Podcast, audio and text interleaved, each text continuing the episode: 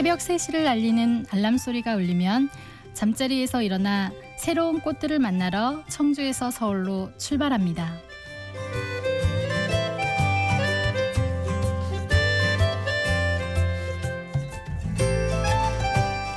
심야 라디오 DJ를 부탁해.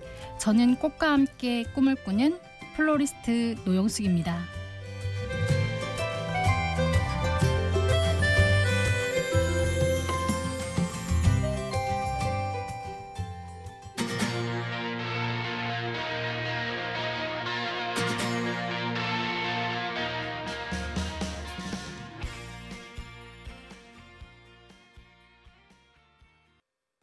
심야 라디오 DJ를 부탁해. 오늘 DJ를 부탁받은 저는 플로리스트 노영숙입니다. 새벽마다 저처럼 차가운 고속도로를 달려 꽃 도매시장을 향해 새벽을 깨우는 전국의 플로리스트들과 혼자가 아니라 서로를 격려하는 많은 같은 일을 하는 사람들이 있다는 사실 위로가 되길 바라며 서영은의 혼자가 아닌 나를 선곡했습니다. 저는 17년차 주부이고요. 17년이란 세월 동안 함께해준 듬직한 남편과 각기 다른 개성을 지닌 중3, 초등학교 5학년, 4학년 세 딸과 함께 충북 청주에 살고 있습니다. 평범한 주부이면서 워킹맘인 제가 오늘 심야 시간 여러분과 전국에 묵묵히 일하는 플로리스트들의 이야기를 해볼까 합니다. 사실 제게 가장 힘이 되고 존재의 이유가 되는 가족이 있기에 지금의 제가 있다고 생각합니다. 그래서 다음 곡은 사랑하는 남편과 아이들이 좋아하는 곡을 선곡했는데요. 듣고 와서 다음 이야기 진행해 볼게요. 그런데 송혜 양의 행복을 주는 사람 음원을 요청했는데 음원이 MBC에 없어요. 그래서 대신 김열철의 그대 내게 행복을 주는 사람으로 바꾸고요. 그리고 우리 아이들이 선택한 윤도현의 나는 나비입니다.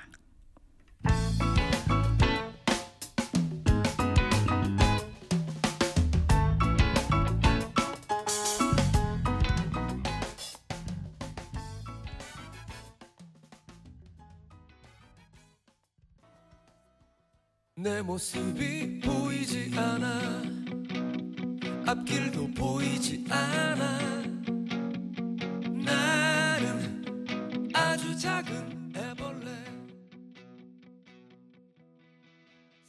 떠져.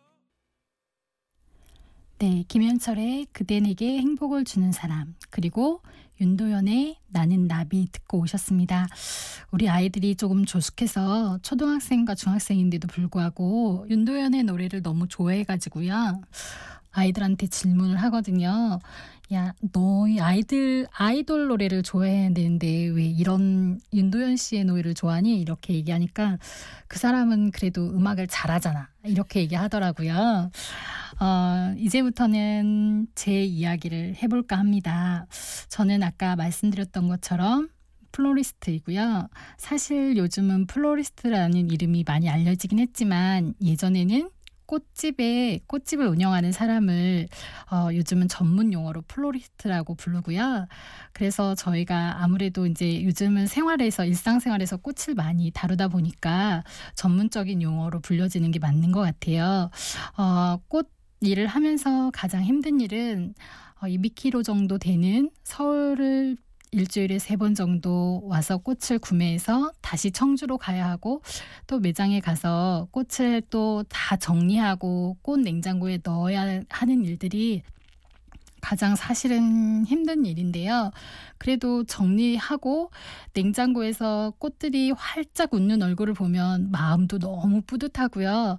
내가 그래 서울까지 잘 갔다 왔어. 막 이런 마음도 들기도 하거든요. 그런데 이 마음이 저뿐만은 아니고요. 저와 같은 일을 하는 사람이라면 누구나 다 똑같은 마음일 거라고 생각합니다.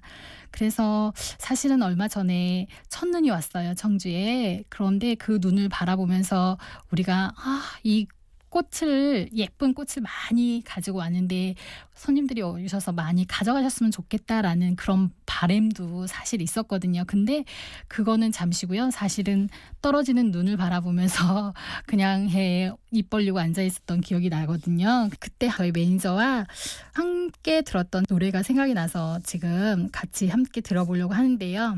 이루의 흰눈, 마우티마우스의 사랑이란.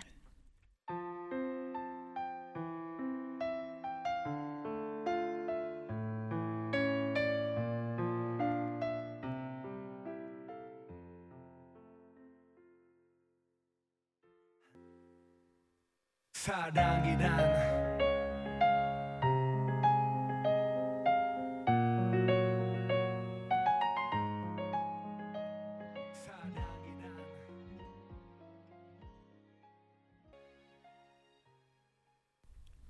심야 라디오 DJ를 부탁해 듣고 계십니다. 방금 들으신 곡은 제가 눈 내리던 꽃집에서 해 하고 듣던 이루의 흰눈 그리고 마우티마우스의 사랑이란 이었습니다. 제 이 얘기를 조금 더 해볼까 해요. 저는 대기업에 오랫동안 다니다가 둘째를 출산하고 사직서를 내고 전업주부로 삶을 시작했는데요. 둘째 아이 출산과 동시에 바로 셋째 아이가 찾아왔습니다. 그래서 셋을 키우는 동안에 연이어 조카가 태어났고요. 저는 내 아이를 키우면서 정말 전업주부로서의 최선을 다하고 있었는데 사실 결혼을 하고 출산을 한 전업주부의 모든 공통된 고민은 이 아이들을 키우고 다시 직장으로 복귀할 수 있을까라는 그런 의문이 남는다는 거죠. 그런데 우리 사회는 내가 결혼 전에 어떤 일을 했고 내가 우수한 사원이었음에도 불구하고 사실은 우리 사회는 그런 것들을 전혀 인정해주지 않는다는 거죠. 그러면 다시 다행히 직장으로 복귀를 하더라도 다시 정년을 맞거나 그러면 또 퇴직을 해야 하고 다시 제2의 인생을 설계해야 하는데요. 그래서 전 고민을 많이 했어요. 어떤 일을 하면 정년 없이 내가 끝까지 일을 할 수 있을까? 그리고 행복하게 우리 아이들을 잘 키워낼 수 있을까? 그래서 사실 고민도 많이 하고 문화센터를 전전하면서 많은 것들을 배웠는데요. 배우면서 적성에 맞는 거를 찾다 보니까 끝까지 남는 게 꽃이었어요. 그래서 꽃을 보면서 너무 좋고 사실 제 심장 소리를 꽃을 보면서 제가 듣게 됐는데요. 그래서 지금의 플로리스트라는 직업을 가지고 여기까지 왔는데 저희 막상 힘든 일도 많고 어려운 일도 참 많아요. 그렇지만 그 꽃을 보면서 다시 힘을 얻고 새로운 꽃을 보면 또 새 힘을 얻고 이렇게 해서 제가 10년이란 세월을 잘 견뎠던 것 같아요. 그래서 이 밤에 이 새벽에 저와 마음을 공감하는 분이 계시다면 제 이야기를 듣고 그래 참 어렵지라고 생각하실 수도 있을 텐데요. 저처럼 좀 더 자기의 적성에 맞는 무언가를 찾는다면 지금보다는 자기의 삶의 질이 좀 더 높아지지 않을까 생각합니다. 그래서 제가 이번에 선택한 곡은 이문세의 슬픔도 지나고 나면입니다. 듣고 오겠습니다.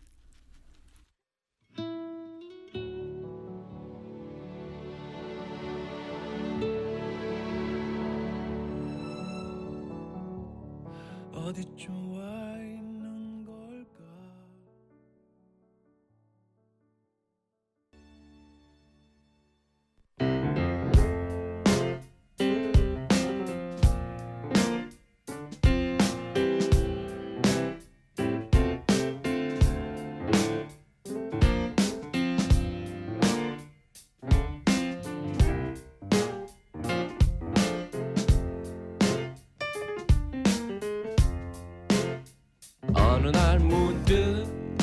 따뜻한 바람이 네가 보낸 걸까 네 냄새가 나 참 향기롭다 참 오랜만이다 보고 싶다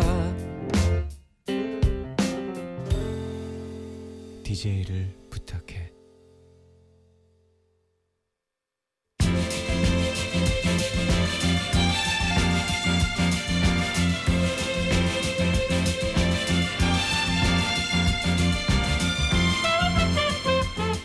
제가 마이크 앞에 앉은 지 벌써 꽤 시간이 지났습니다.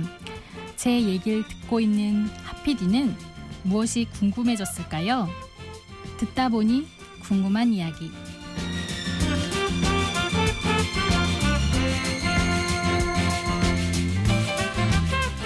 듣다 보니 궁금한 이야기.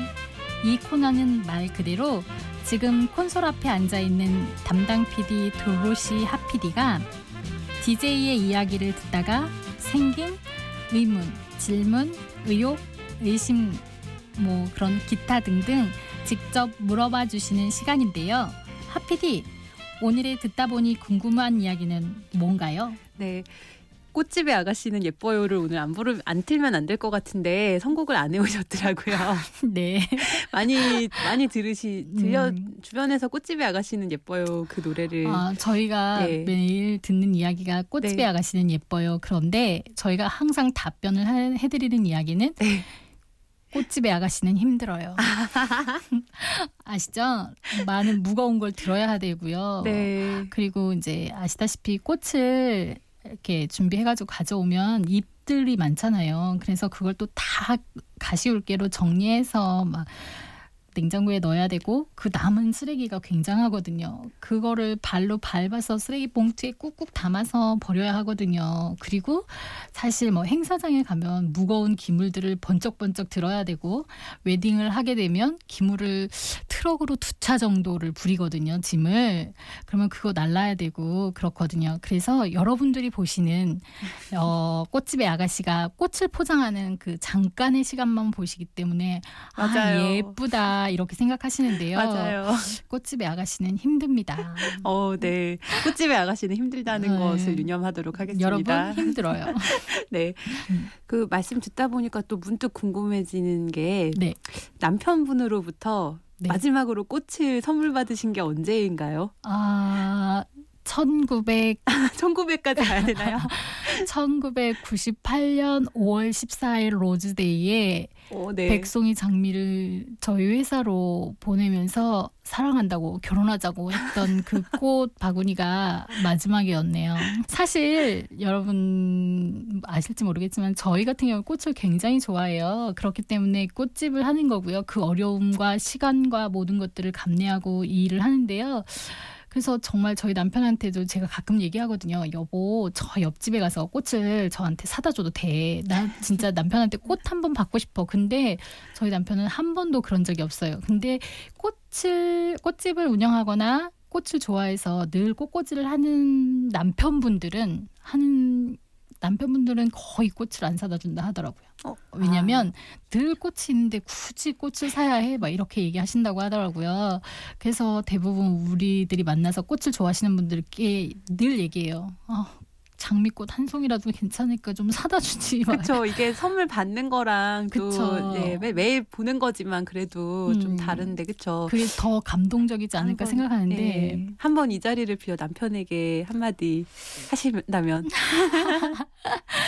저희 남편한테 사랑하는 남편 17년 동안 나에게 나무가 되어줘서 감사하고 그 나무 그늘 안에서 편히 쉴 수 있고 안식을 취할 수 있게 해주셔서 감사하고요. 내가 소원이 있다면 당신을 통해서 꽃 선물을 받는 게 소원입니다. 이 방송 들으시면 준비 좀 부탁드립니다. 와, 제가 삐지도 안 깔아드렸는데 술술 음성편지가 나왔어요. 마음속에 굉장히 깊이 품고 있었던 말씀이신 것 같습니다. 네, 저도 꽃 선물 받고 싶다니까요. 네, 아니 그리고 노영숙님은 그 꽃집을 운영하고 계시기도 하지만 세 딸의 엄마이시기도 해요. 근데 이 세 딸이 얼마나 예쁠까 싶어요. 제일 예쁠 때는 언제예요? 제일 예쁠 때는요. 엄마 힘들지 말라고 언제 엄마 외롭거나 힘들 때 봐 이러고 자기네가 사진을 찍어서 저한테 보내요. 그런데 예쁜 얼굴이 아니라 정말 망가진 얼굴 있잖아요. 머리는 사자머리처럼 하고 막 표정은 괴하게 지어가지고 그걸 사진을 찍어서 보내거든요. 엄마를 웃겨보려고 아이고 그래서, 예뻐라.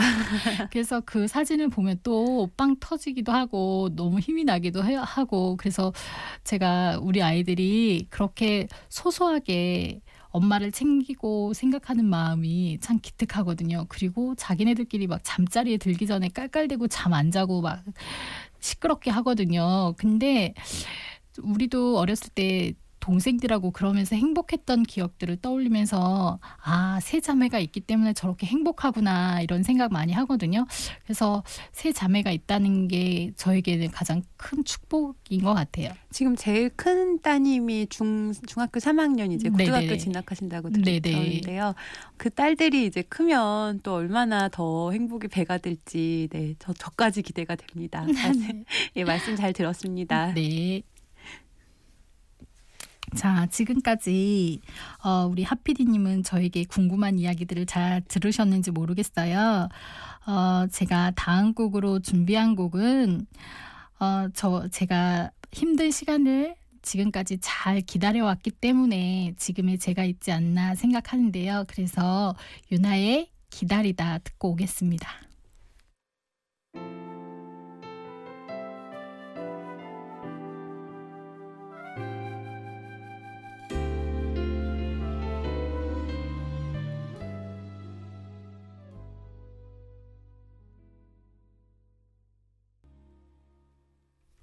지금 듣고 오신 곡은 유나의 기다리다입니다. 제가 많은 플로리스트, 저뿐만 아니라 많은 플로리스트들이 각 매장에서 일어난 일들을 이렇게 되돌아보면 좋은 일도 있고 기쁜 일도 있고 감사한 일도 있는데 그 안에 저희가 꽃이라는 매개체를 통해서 달이 역할을 해주는 것 같아서 참 기분 좋고 행복할 때가 참 많은데요. 얼마 전 생각나는 사연이 있어서 여러분들과 나누고 싶어요. 많은 사람들이 상술이라고 말하는 막대과자 데이가 있잖아요. 그날 어느 남자분이 오셨어요. 아내에게 그 바구니 안에 막대과자를 넣어서 선물하고 싶으시다고. 그래서 저희가 예쁘게 준비를 하고 메시지 카드를 적어달라고 했는데 그 메시지 카드 안에 사랑해, 지금처럼만 건강하게 내 곁에 있어줘 이렇게 써 있었어요. 그런데 아내분이 아프셨대요. 그래서 오늘 갈지 내일 갈지 모르는 그 안타까운 마음을 그 문장 안에 꽃과 함께 작은 막대 과자를 준비해서 건네는 모습을 보면서 물론 상술이라고 하면 상술이겠지만 그런 나를 통해서 정말 자신의 마음을 표현하는 일 정말 중요하다고 생각합니다. 그래서 우리가 일상적으로 많이 하는 그냥 흔한 거 말고 정말 마음을 담아서 이렇게 고백한다면 상수를 지나서 사랑을 전하는 날이 되지 않을까 이런 생각을 하게 되는데요.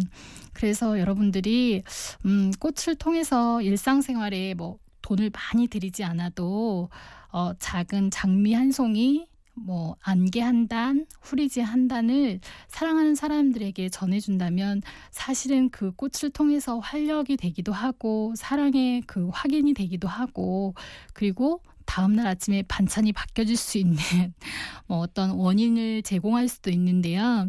그래서 여러분들이 좀 더 꽃을 가까이 하셔가지고 꽃이 문화가 되는 선진국인 우리나라가 됐으면 좋겠어요. 그게 사실은 저도 그 문화를 바꾸기 위해서 매일 수업도 하고 강의도 하고 제가 찾아다니면서 태교 플라워도 하고 열심히 하고 있는데 그런 날이 우리나라에 빨리 왔으면 좋겠습니다. 제 마음이 우리 전국 플로리스트들의 마음이지 않을까 생각합니다. 그래서 다음은 그런 마음을 담아 조간우의 겨울 이야기 그리고 이재훈의 사랑합니다 듣고 오겠습니다.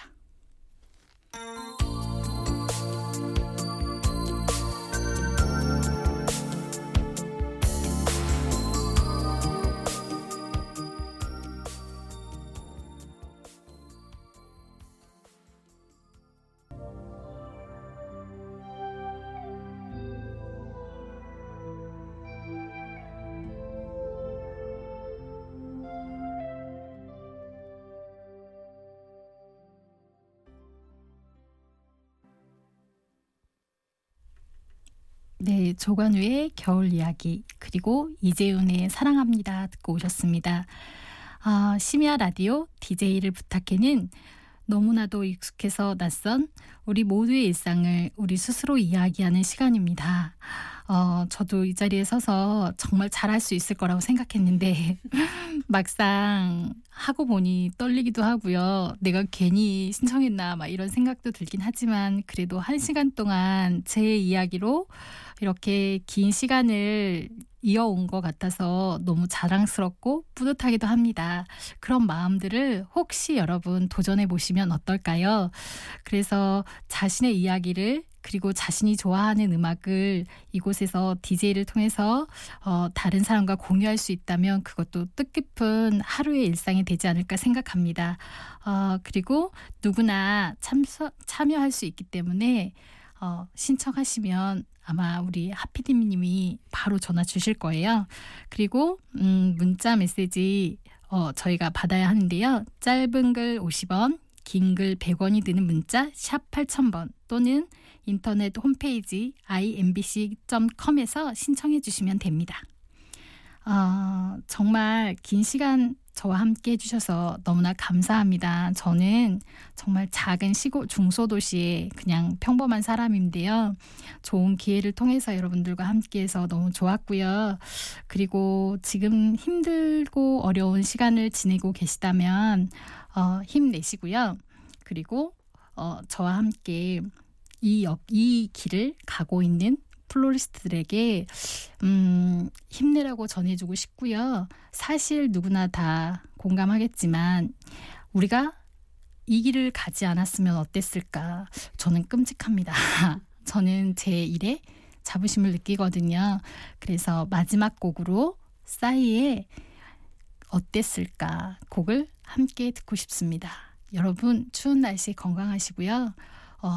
행복하시길 바랍니다. 내가 그때 너 잡았더라면 너와 나 지금보다 행복했을까 마지막에 너 안아줬다면